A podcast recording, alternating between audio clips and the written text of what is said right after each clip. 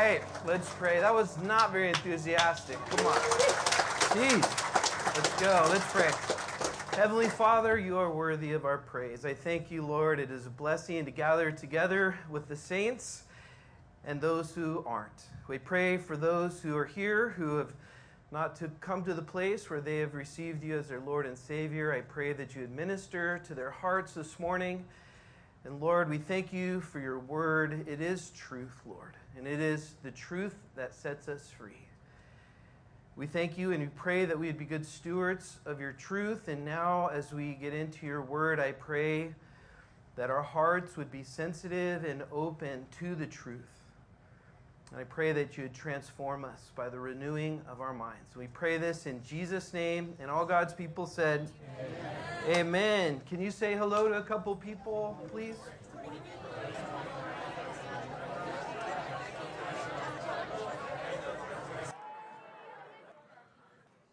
All right, come on in, have a seat.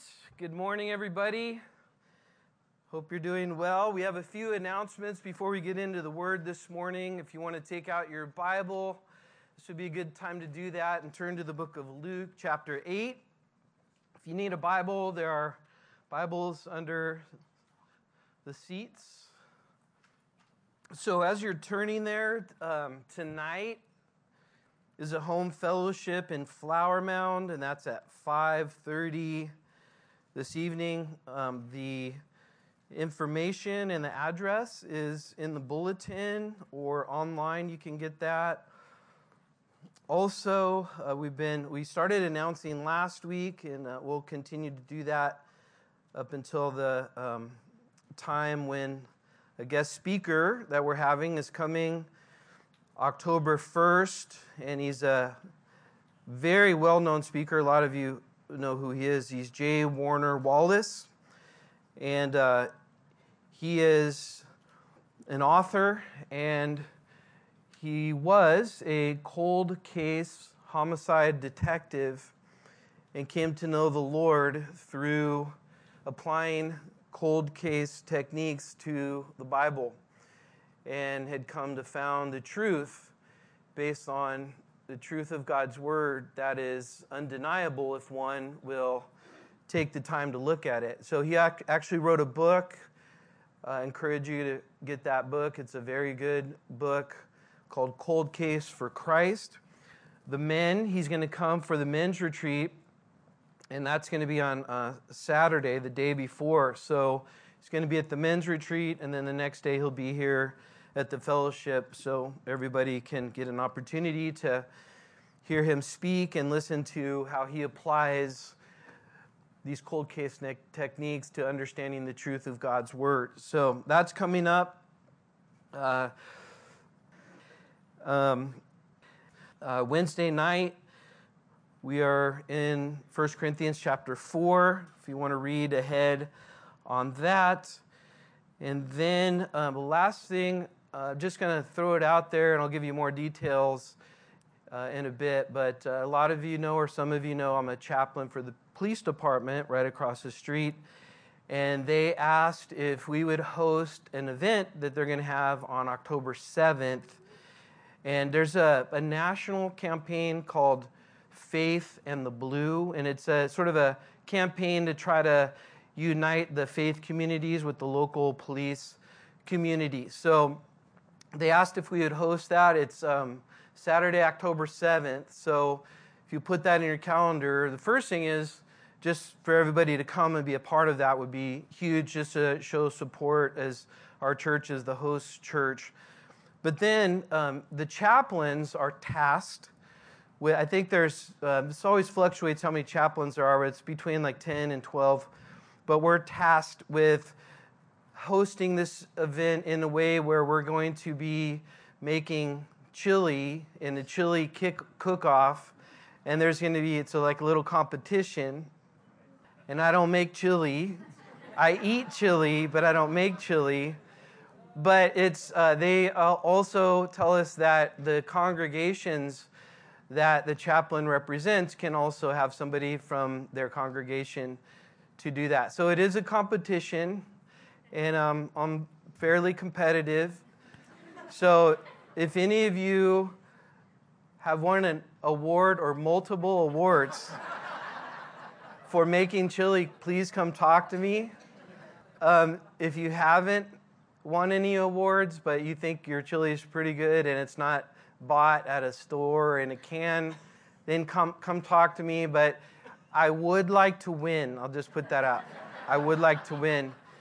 Um, but I also just ask you to be in prayer because that's gonna the community is gonna be invited to this. The police department's gonna invite the community, and so we just want to put our best foot forward, and we want to be a blessing to the police department as well as our community. So keep that in mind, and um, I think that's it. So if you'll draw your attention to the section of Scripture that we will be looking at this morning in, in chapter 8 this is uh, we're going to tackle uh, a pretty large group of scriptures, but we're going to move through it because it's really just a narrative account with a very poignant story that has a very deep message for us.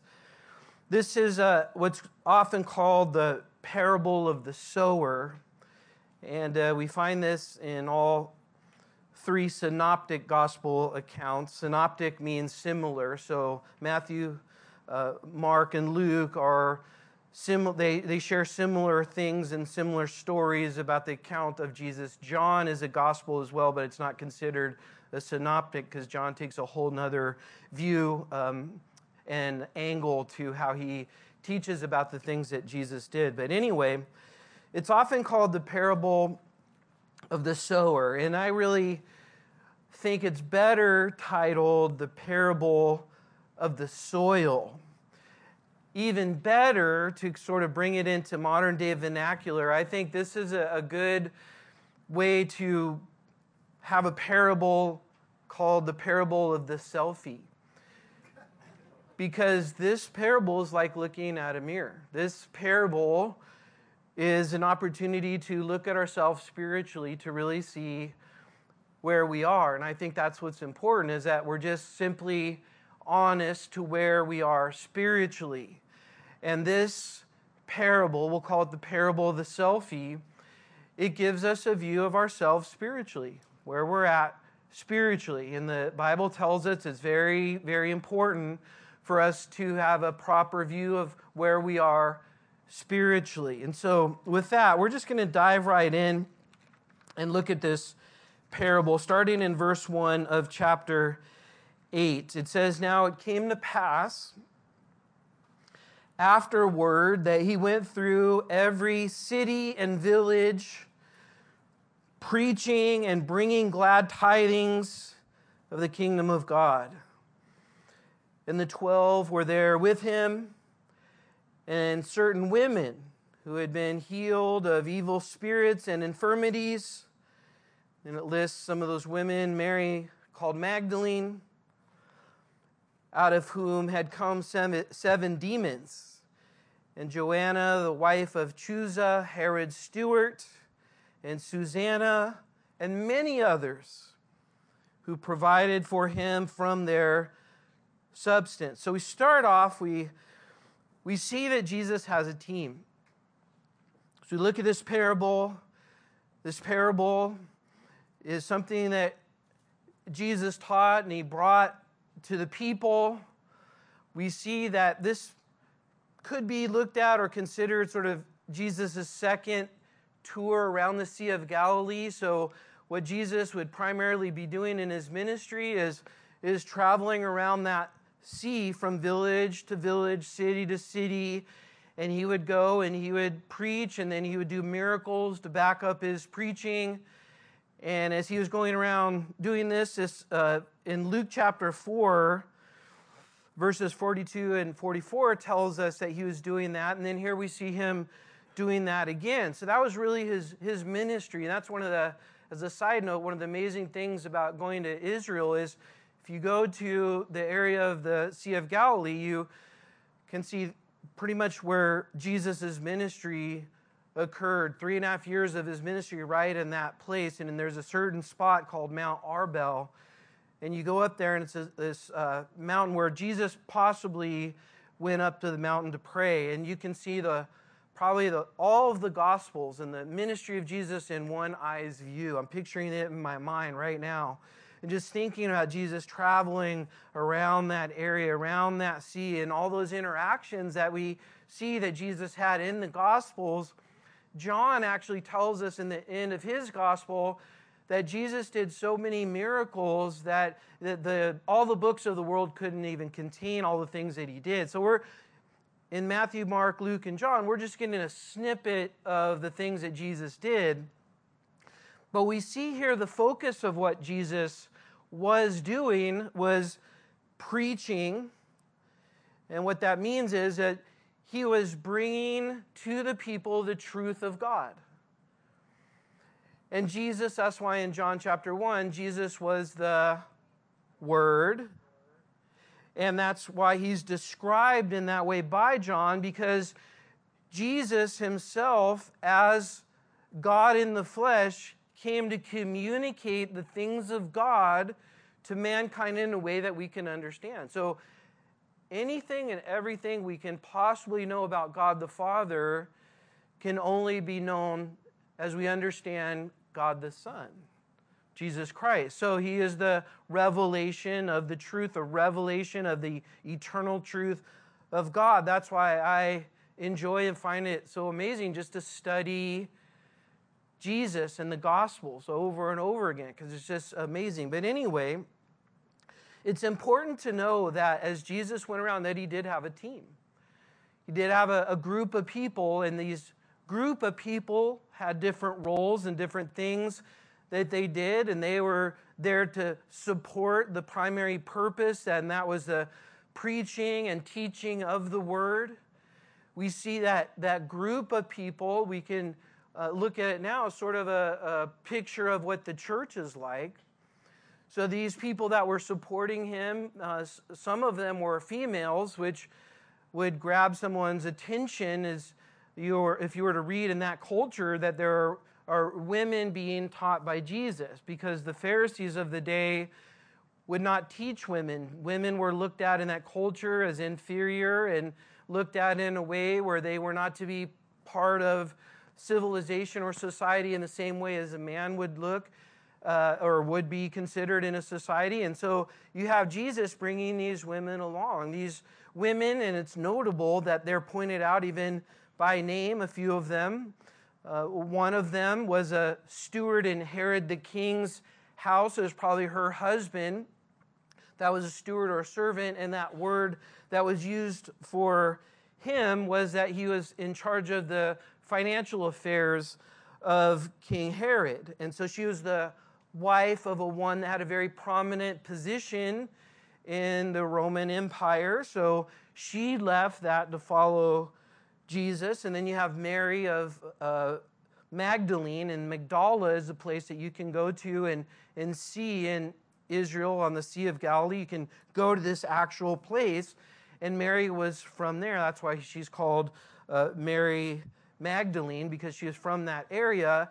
And so she, it says here that she was demon possessed and not just one demon, but she had seven demons. And we don't know a whole lot more about her.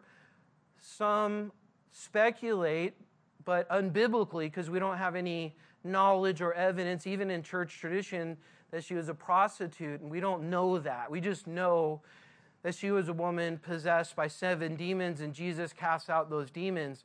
And now she's following, she's supporting, she's part of this group that's helping Jesus. And so, as they move along in this group, we see this amazing picture of how these people were supporting the things that Jesus was doing from their own substance. So they were taking from their own financial uh, abilities and also their time and energy and talents. And they were using those things to support the ministry of Jesus. And so, first, if we just take this first step in, into this scene to get to kind of get a feel, we see this uh, amazing picture of the pre-church of what how Jesus was calling people, and those people were so grateful for what Jesus had done for them, that they wanted to serve him and they wanted to do it sacrificially and they were willing to leave things to help Jesus. And they saw the importance of that word that he was preaching, that they themselves were recipients of being freed by the word, by the truth, by the power of Jesus, that they wanted to go and be a part of supporting, helping him do that more. And that's what it really means to give and to serve Jesus. To give and to serve Jesus, whether it's financially or whether it's through our time or our gifts or whatever God allows us and affords us to have, our service of Him should never be forced or under compulsion or pressure. It should always be because we want to further what God has done in our own life. And so we serve Him from that attitude. We serve Him from an attitude of gratitude. We serve Him from an attitude of uh, we are so grateful for what He's done. Now we want to be a part of helping Jesus continue that ministry. And I think that's a great example for our church that if uh, you you don't want to do something and you don't want to give or serve, them, then that's okay. Don't do that. Better to not do that than to feel guilty or pressure and then you do it and then you don't have the right heart to do it.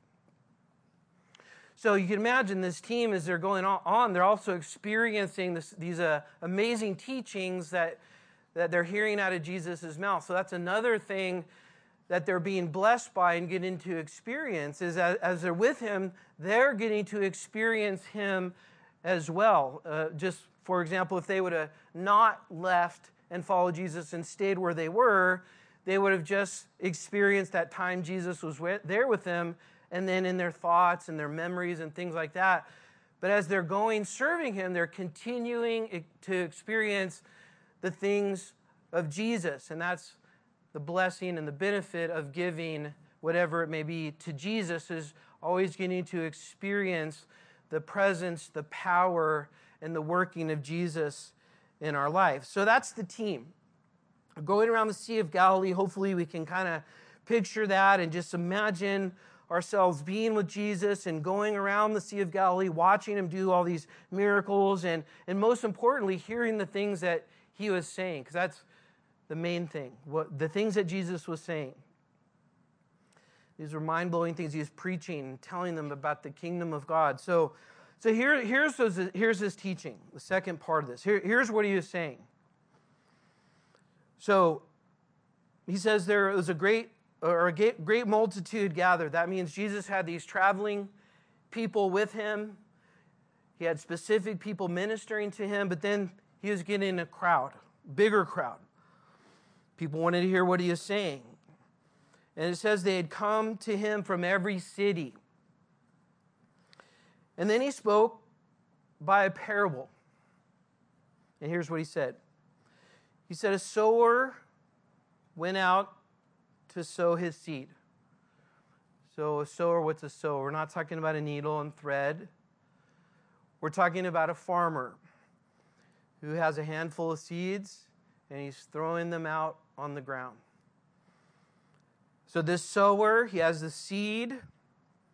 He's throwing these seeds on the ground, and what would a, a farmer hope would happen when he throws out the seed? He would hope that something would come from that. So he's throwing and, and spreading the seed, scattering the seed. And then here's where the selfie part starts to come up. Here's where the mirror comes up. He said, and there's four different soils. So here's one. He said, some of that seed that he's throwing out, it fell by the wayside. What's that? The wayside is if you think about hiking, it's the dirt path that you walk on. So if you're going to farm and you wanted things to come out of your out of the ground, this wouldn't be the best place to do that, correct? So just being in Texas, some of you in, in your yards, you have some spots that nothing's going to grow. It's clay and hard and no matter what you do, the grass won't grow there well, and you just kind of given up and you maybe want to start talking about looking like Arizona in your backyard and just throwing cactus and rocks. It's kind of like that. It's, it's not the best place to, to throw your seed. But it's interesting that Jesus still threw his seed there. He's throwing it everywhere. So, because of where it was located, the seed, it says it was trampled down. It was, it was walked on. These little seeds were walked on. They're pushed into this ground, which means they became very, the seeds were very vulnerable because they, they weren't able to go into the soil. And because of that, it became food for the birds. That's what he says. And the birds, they came and they devoured the seed. So that was it. And then there's a second soil called the rock, rocky soil. So it's in verse 6 some fell on the rock. And it actually sprang up. But it says, notice it says, as soon as it sprang up. What does that mean? It's real quick. So the seed was thrown out. It's different kind of soil. It's not the wayside soil, but if, uh, if or when you go to Israel, or if you want to look on YouTube, you find out Israel's very rocky. So there, there, there's rocks all over. The, the rocks are very good weapons there because they're in great supply. So, right, Avi? I see you over there. See, Avi knows. So there, the, there's rocks all over, but but this this seed grabbed a little bit. There, there's a little something that, that happened. It grabbed a little bit and it came up quick. But then it says it withered away because it lacked moisture. So that was the second soil. And then the third soil is found in verse 7. That's the thorny soil. So some of the or some fell among thorns. And it says the thorns sprang up with it. That's the key. With it. And choked it. And then finally, the good soil, verse 8. But others fell on good ground good soil. And that seed sprang up and actually produced something. Here it describes what is being produced as a hundredfold. So if, if you like gardening or you're good at that sort of thing, if you put one single seed in a hundred pieces of fruit come from that, are you feeling pretty good? That's really exciting. That's an amazing thing about seeds and about gardening is getting to see life happen out of one little seed. That's pretty amazing what's in that seed, isn't it? It's pretty uh, amazing that in that little seed is the energy for life, which can bring something that is actually edible and delightful and good, and then get this life giving to other people. So then it says, when, when Jesus said these things, then he cried, and that's not like our crying, like with tears. He's, he's sort of proclaiming or yelling out, He who has ears to hear, let him hear. Now it's interesting he would say that because he's, he's preaching, and the people around him obviously would be hearing what, what he's saying. But Jesus understands, like right now, that I'm saying the same thing, but each one of you and me are hearing what I'm saying differently. Every one of you may have a different response, a different feeling, a different reaction. But there are certain things that are constant. What's constant? The Word of God is constant. So that doesn't change. The sower, God, the one who's putting out the seeds, and he, he's doing that through, he can do that through human instruments, but as long as it's the Word of God, it's, it's God's Word, that's the same. It's God, He's the same. So, what's the variable in all these examples? The soil. The soil is the variable. And that's why Jesus says, He who has an ear, let him hear. He's saying, What I'm proclaiming to you is the truth that has been set forth by the eternal God that never changes, that God created the world by so that the world works according to this truth, no other way. And this truth then ultimately has the ability to change a person on the inside to the extent where, having received the Word of God, they will now be children of God. They will now be part of God's kingdom. They will now be those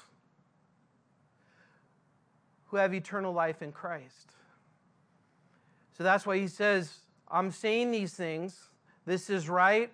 This is true. This is unchangeable. I'm bringing them to you, but ultimately now what happens is up to you. This part, he's saying, is up to you. Isn't it amazing that even Jesus didn't force people to accept what he's saying?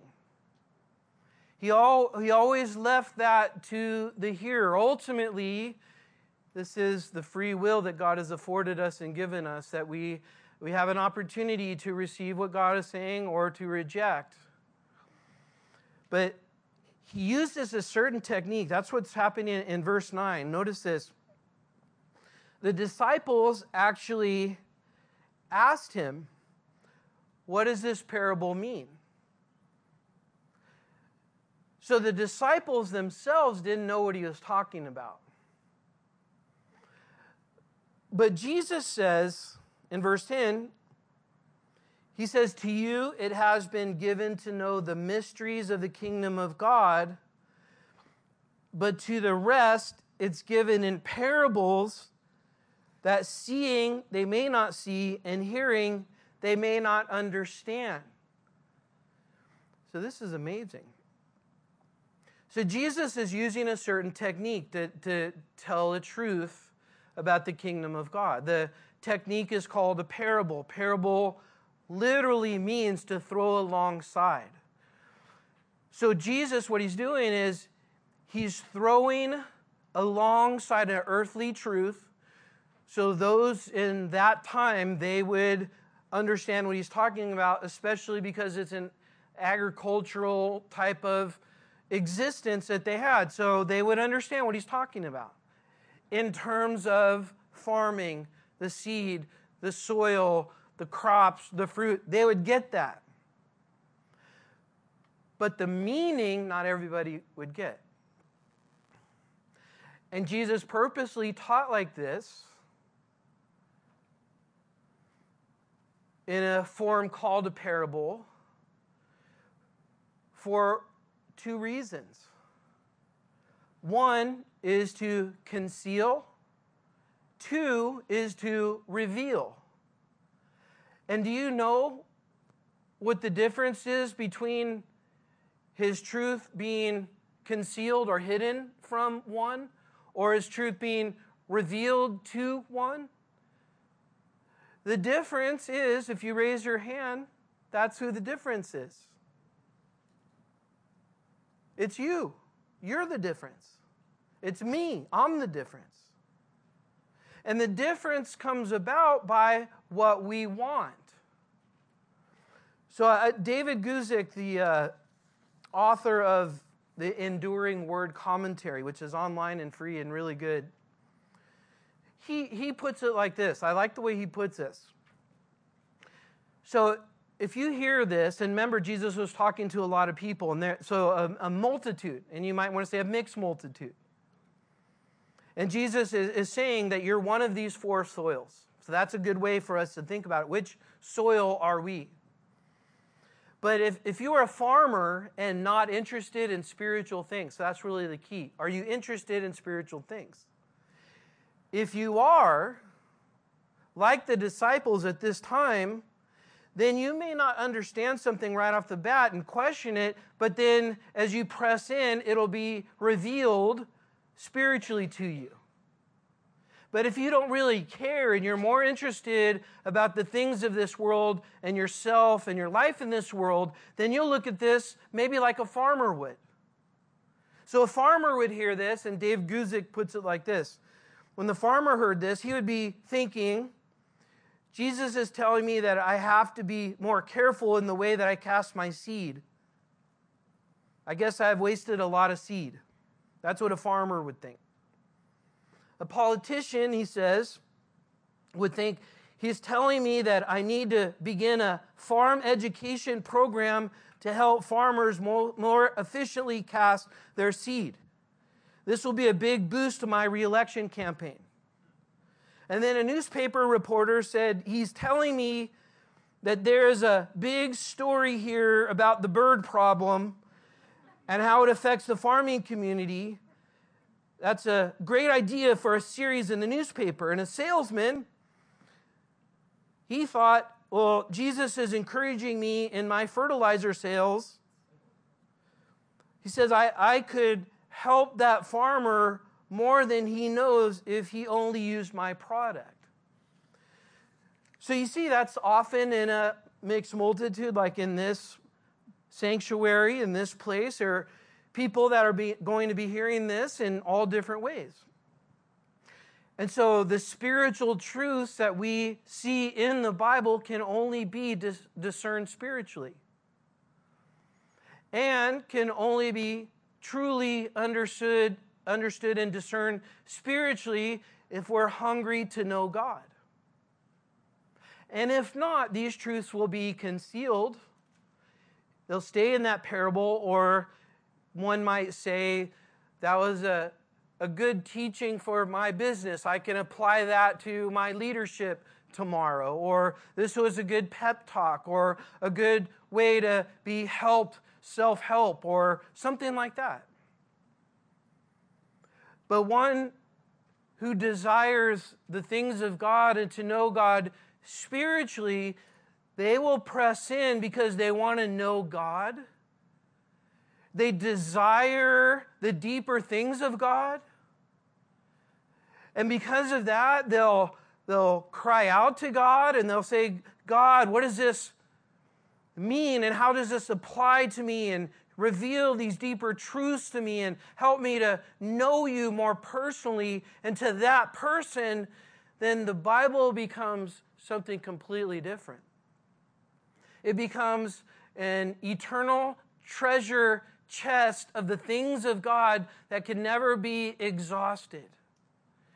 As the psalmist said in Psalm uh, 119, 162, that I rejoice in his word as one who finds good treasure. And that's why some people, they, they just can't wait to hear the word. They can't wait to get in their Bibles. They can't wait to have their devotion time because God is revealing himself to them and they're growing in that revelation and that's a reward that's a blessing and it's a treasure. And then there, there are others are, who are at other different levels of interest. And so which one are we? So now the rest of the parable jesus then actually gives the translation and here's what he says he says the parable is this the seed is the word of God. So, what he's doing, and mind you, the, the disciples didn't know what he was talking about. But they asked him, they wanted to know. And they wanted to know deeper things. And so here, here Jesus is revealing it to them, but notice there was a key. So parables have a key that unlocks the whole thing. And by the way, in Matthew's account of this, he tells us this parable is the key that unlocks all the other parables. So the key is to understand that that seed is the Word of God. Probably one of the 12 that we are told earlier in this story that was with him, whose name was Peter, as he's watching this and hearing this, and then fast forward to after Jesus' death, after his resurrection, after Jesus' ascension, and as Peter is going on to carry out the work of Christ, he says this. 1 Peter chapter 1 verse 23. He says, "Having been born again, not of corruptible seed, but incorruptible, through the word of God which lives and abides forever." So, can you imagine Peter hearing this and saying, I have no idea what that means? And then Jesus says, I got you. That seed has a spiritual meaning. Seed's the word of God. And Peter understood that that word of God was incorruptible. In other words, if someone is truly going to come to life spiritually, it's because they receive the incorruptible Word of God, and that seed brings forth life. But as he explains this now, we have the key. That's important. So the seed is the Word of God. And then he, he says in verse 12, he says, Those by the wayside, they're the ones that hear and then the devil, those were the birds, comes and takes away the word out of their hearts, lest they should believe and be saved. So, this is a hard heart. All of these soils have something in common in that they have all heard. They all have another thing in common, and that is they heard the Word of God. But these particular people, they shove it away. This is what a hard heart does. And because they do this, Satan comes and snatches the seed. But we have to note something that is so important here to understand that whenever and wherever the word goes out, Satan is there looking to steal the word. This relates to us privately and personally in our homes when the word is there. To understand Satan's desire is to understand that he wants us out of the word, away from the word. He doesn't want the word to be any part of us. He doesn't want to be around it. Why is he so, threatened by the word of God? It's because of the power that is in the word of God, like the power that is in the seed to bring forth life. So Satan's strategy is to be where the word is, be where the seed is, and pick people off, rip off, take away. You might want to say distract, but you can sort of boil all of this down into get away from me. Satan is constantly tempting people to say, Get away from me. I don't want to hear this. And the problem is, if you're in that boat, you have a conscience. Why do you have a conscience? Because God made us with a conscience. And God made us in His image. What does that mean? That means that we are designed to be in relationship with God. That's how He designed us. And so it is a torturous existence to constantly have to push the Word of God away because we cannot escape it. Even all creation tells us that there is a Creator. We can't hide from it. We can't hide from our conscience. And so this person is going to live a miserable existence where their energy and their effort is going to be focused on pushing the truth away, pushing God away, and then they are Satan's. That's what it says. Second Corinthians chapter 4 describes this in this way verse 3 it says even if our gospel is veiled or covered up it's covered up or veiled to those who are perishing, whose minds the God of this age, Satan, has blinded, who do not believe, lest the light of the gospel of the glory of Christ, who is in the image of God, should shine on them. So that's one selfie. Here's the second selfie. This is the shallow heart. So it says uh, Jesus' translation of this, but the ones on the rock are those who hear it and they actually have some initial response to it. And they're even happy about it. They receive it. So uh, notice that word again. So that's the opposite of pushing it away, right? But they sort of let it in a little bit, and they're happy about that. But the problem is, it says these, they don't have a root. So if a, a, plant or a flower or a tree, if it doesn't have a root, not much can go on there, right? You just see a little something on the surface, but what's really important is what you can't see. And that's like faith. That what we see is simply a symptom of what's inside a person's heart that is not we're not able to see. And that's the root system of Christ in our heart.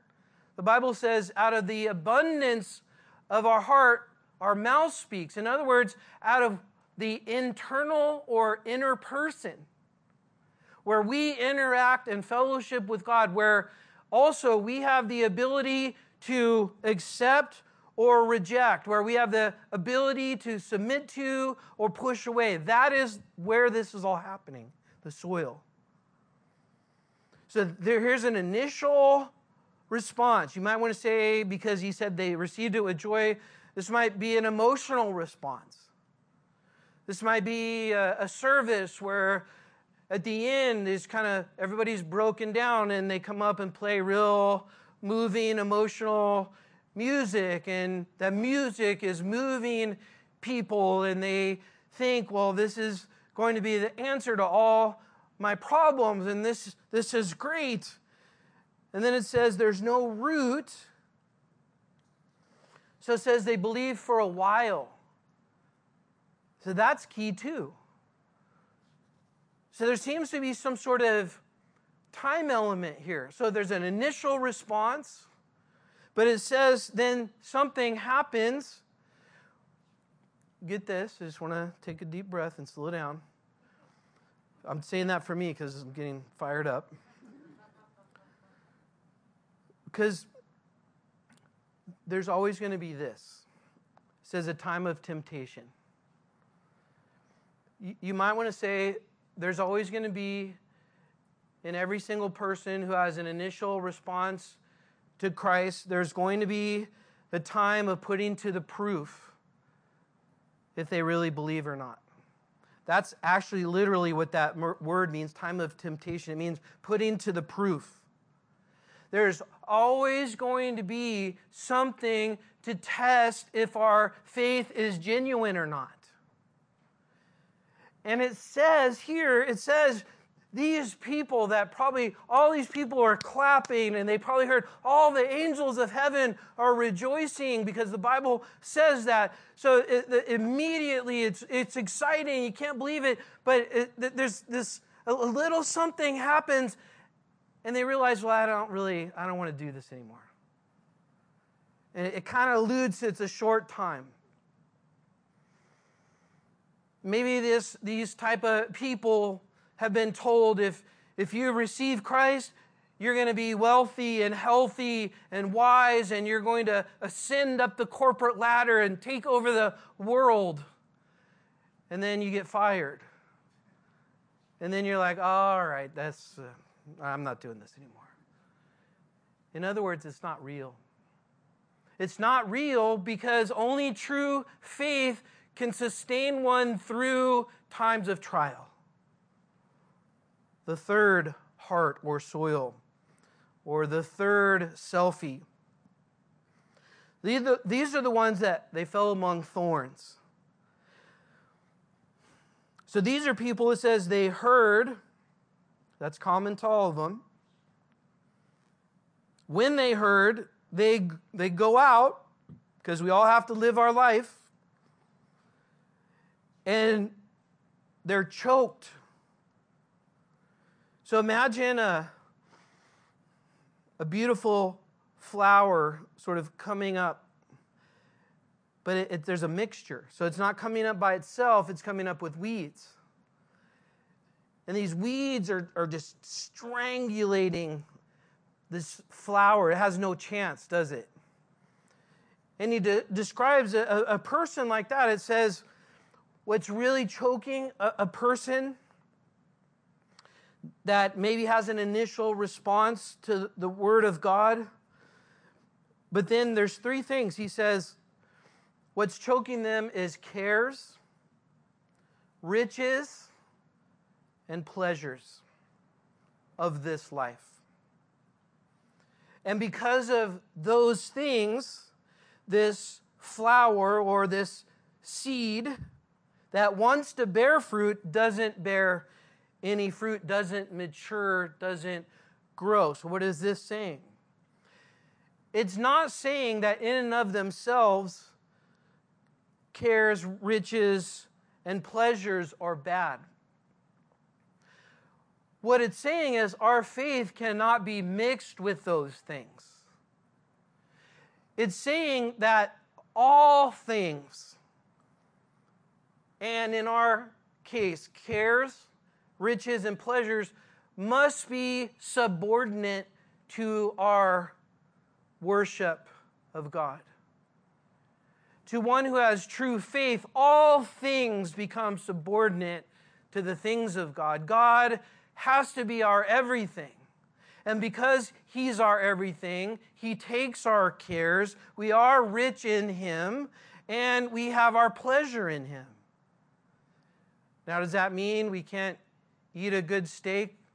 Mean we can't go on vacation? Mean we can't enjoy the things that are in this life? It does not mean that.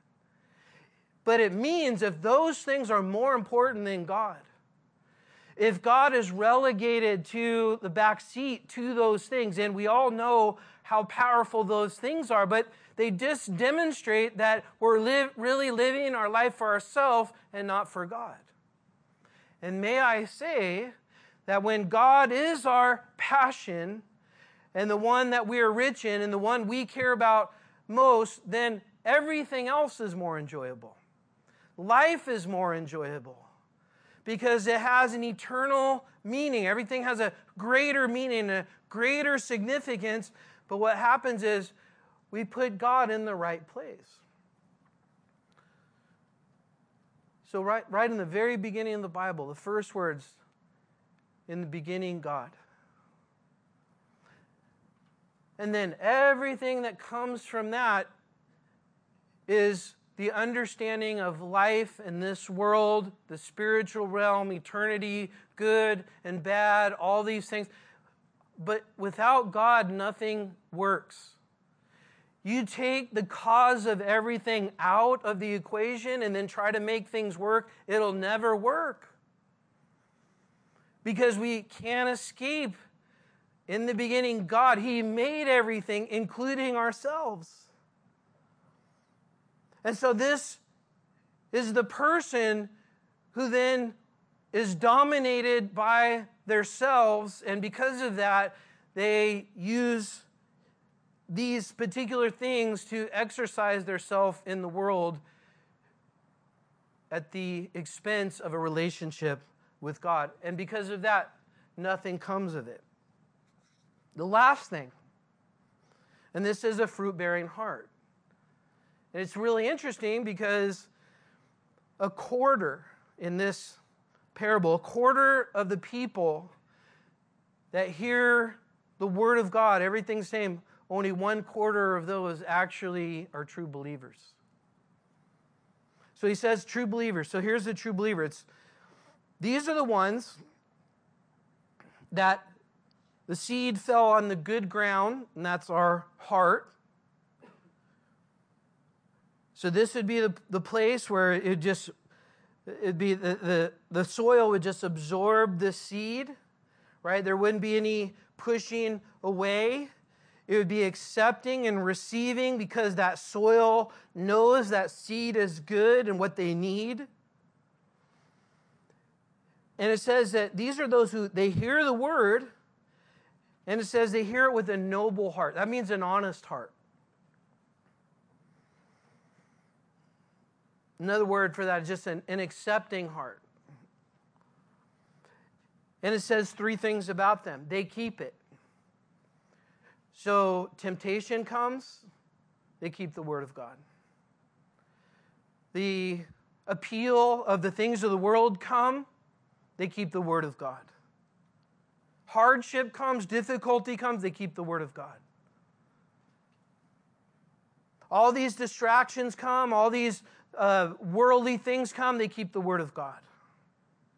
That's number one. The second thing, that word of God is bearing fruit. What does that mean? That means the spiritual things of God then start to come out in actions, in behaviors, in choices, in decisions.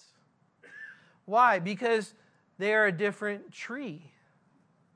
And be, the tree that they are will bring forth the tree that the fruit is from. And so they keep it, and then their spiritual things begin to come from their life. You see the desires for God, desires for prayer, desires for His Word, desire to share Him, desire to know Him, to grow in Him, all those things. So that's, that's coming out of their life. And then notice the last thing with patience. So some of you are like, I was good until that part. And I'm losing my patience now because we've been here for a long time. Is this almost over? But he's not talking about that. He's talking about hupomone. You guys like that, right? Hupomone. It's a very interesting Greek word used in many different places in the Bible, but hupomone means the ability to stay in the fire. It means perseverance, endurance. It means that at, at the sight of something difficult, you don't split. You're not a spiritual coward. You're trusting in the Lord and you're willing to stay in place and allow God to work no matter how difficult, how tempting, how painful. So, one of the things that's being said is that a, a, true believer who has truly received the Word of God, they continue on in the things of God. Now, that doesn't mean we, have, we won't have times of backsliding and times uh, where we're not as on fire as other times and times where uh, we get a little more dry than other times. It doesn't mean that. It just means we're continuing to plod forward in the same direction. And if we lose track or get off track, we get back.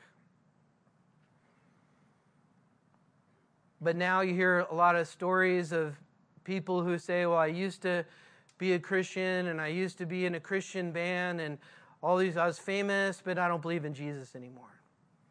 Well, biblically, that person never believed in Jesus really. And they had a superficial faith and would fall into one of these categories. Because Jesus says someone who has real faith, they stay in in the long haul. So then he finishes, and we're just going to tag this little thing on in the end because it goes together. So watch this. So, in regards to all this, all this, he says, No one, when he has lit a lamp, covers it with the ves- vessel. Why is that? If you light a lamp, what's the purpose of it? To light something up, right? So he's saying that you wouldn't light something and then cover it up so it's not useful and being used for that purpose. He says, or you wouldn't put it under a bed and hide it, but you would set it on a lampstand that those who enter or come into, say, a room, that they may see the light, because that's the purpose. He says, For nothing is secret that will not be revealed, nor anything hidden that will not be known and come to light. Therefore, here's the whole point take heed or pay attention to how you hear.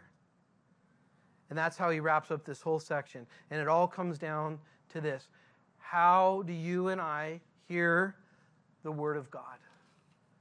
We are one of the four. And what happens in our life will be determined by one of those four things that we see. Now, there's something I, I want to just bring about to close this again. This is like the third close, probably, but but here here's the thing. If we could boil, boil the, the whole thing down, what is what is necessary in order for the powerful, life-giving, transforming, uh, transforming Word of God to have an impact, we have to die to ourselves in order for the seed to come to life.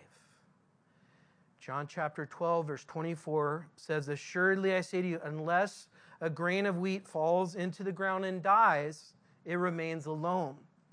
But if it dies, it produces much grain. So that's the whole thing. There could be a kid that grows up in children's church their whole life, and they know more scriptures than anybody that has gone to seminary or has their MDiv or PhD in theology, but it will do no good until they die. But once they die, all those seeds will come to life. And that is the same with us here this morning. In order for the seed, the life of God's word to come to life, we have to die to ourselves so that the word of God can bring forth life in us. So we are one of four. And I pray with all my heart that every single person here now, right now, would determine in their heart to receive and not push away, to receive everything that God has because He loves you. And He proved His love by dying for you. And that tells us that He has a way for us that's much better than our own way. The devil comes to steal, rob, and destroy. And Jesus came to give life and that more abundantly. There's no two ways about it. You've either received it and are bearing forth fruit, or you're rejecting it and are deceived right now. So you make the decision. I make the decision. And the decision we make is not only for now, but it's for all eternity. Let's pray. Father, we thank you for your word and that we can know without a shadow of a doubt what the truth is. And I trust that all things in your word are going to come to fruition. And as we understand the world and our lives in this world, we can just look at your word and see that everything is working exactly like you said. And so, Lord, I want to pray for anybody here who's been pushing away your word, shoving it away. I know you're you're speaking to them right now, and I know it's a, just a heavy burden to continue to reject the truth in your word. And you love them so much that right now you're calling them, you're loving them, You're inviting them. But Lord, you won't violate their free will. And so I pray for anybody here that is not open voluntarily the door of their heart to you, that they would do that now. And just receive the only thing that'll last forever, the only thing that is eternal. And Lord, I pray for all the rest of us that we would be your team, that we'd come together as a body of Christ, serving you and ministering in whatever role you've called us to have. Because we are living in times where it's becoming more and more obvious that you're coming back quickly, Lord. So now's the time to determine our eternity. Today is the day that we do that. May we be a church that unites together for this one cause, the cause of Christ, and to glorify his name. And may we be a beacon of light that's not hidden, but is put on a, a hill. It will be a light of hope, a light of eternity, a light of love, a light of forgiveness, Lord. We pray this in Jesus' name. Amen. Let's all stand and if anybody would like prayer this morning, our prayer team's going to be up front. Just as we sing this last song, just come on up. They'd love to pray for you, whatever's going on, whatever you need prayer for. Uh, if anybody has made the decision this morning to receive Jesus as their Lord and Savior, come forward and let them pray for you. God bless you, and let's worship the Lord.